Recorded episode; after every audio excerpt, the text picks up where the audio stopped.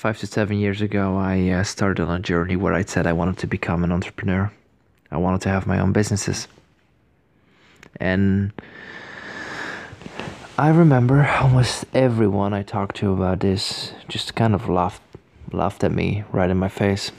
They just made fun of me or they did not make fun of me, but they kind of just disregarded what I said. Here is this guy that has no clue who he is or what he's about, but he says he wants to have a successful business and he wants to make millions and he wants to help millions of people. Look at him. That dreamer.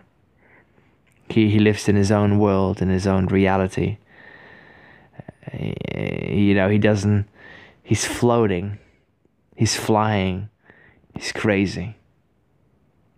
And that's some of the the less harsh stuff people told me. I mean, I've gotten the looks, you know, when people glance at you, they look at you and you just, they, they're not saying anything, but you know that they do not believe in what you're trying to do. You know that they have these thoughts about you. And right now, you might know me, you might not know me, but I appear as if I don't care. And I can proudly admit that maybe most of the time, 97% of the time, maybe I don't care about other people's opinions anymore, even people really close to me. But that's where I am now. When I just started out five, seven years ago, I cried many times. I wanted to cry many times. I was so sad so often, almost every single day. You know, there were days where I just did not want to live. There were days where I, I was so driven. I felt so good about what I was about to do, although it was difficult and I did not know how or where to start, but I just wanted to try, right? And then I told someone close to me, and then just either their reaction, oh, you're going to do that, you know, that that's even something positive they would say. or just like disbelief in their faces, or the looks that they gave me. It just crushed me, you know?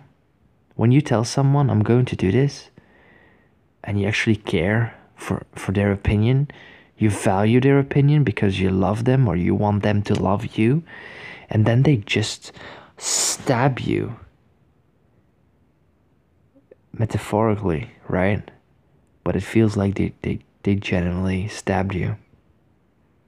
I had to endure that for such a long time. And I know that there's a lot of people out there that are going through similar things where your environment might not be supportive or your partner might not be supportive of the pe- or the people around you are just not being supportive. Well, you know, I wish I could tell you eh, there's an easy solution. I mean, it is not that difficult to shut out people, right? The actual doing it, it's not difficult. Uh, the hard part is the emotional part.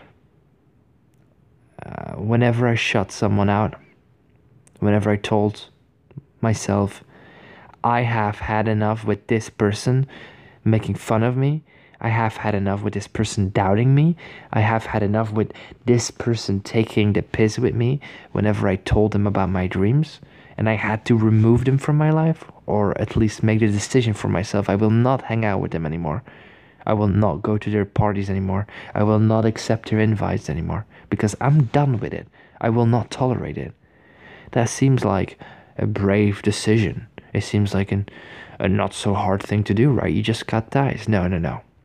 Yeah, the physical part, sure. But there's an emotional part about cutting ties with people removing people from your life that just breaks you. Um, it, it's so painful. Whenever I had to remove friends from my life because they were just not supportive, I probably suffered more than they did.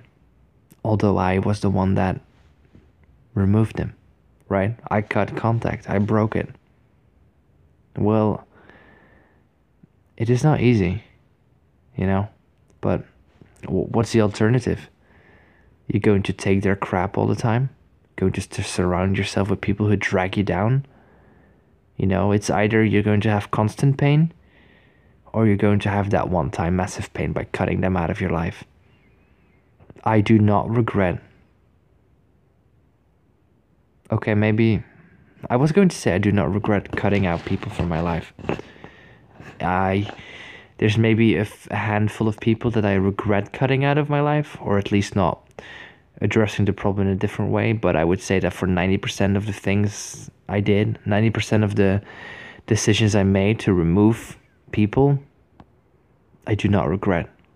Because it did not only make me happier as a person, it made me better as a person, and it has put put me in a place where I just yeah, where life is just better because of it, partially because of it.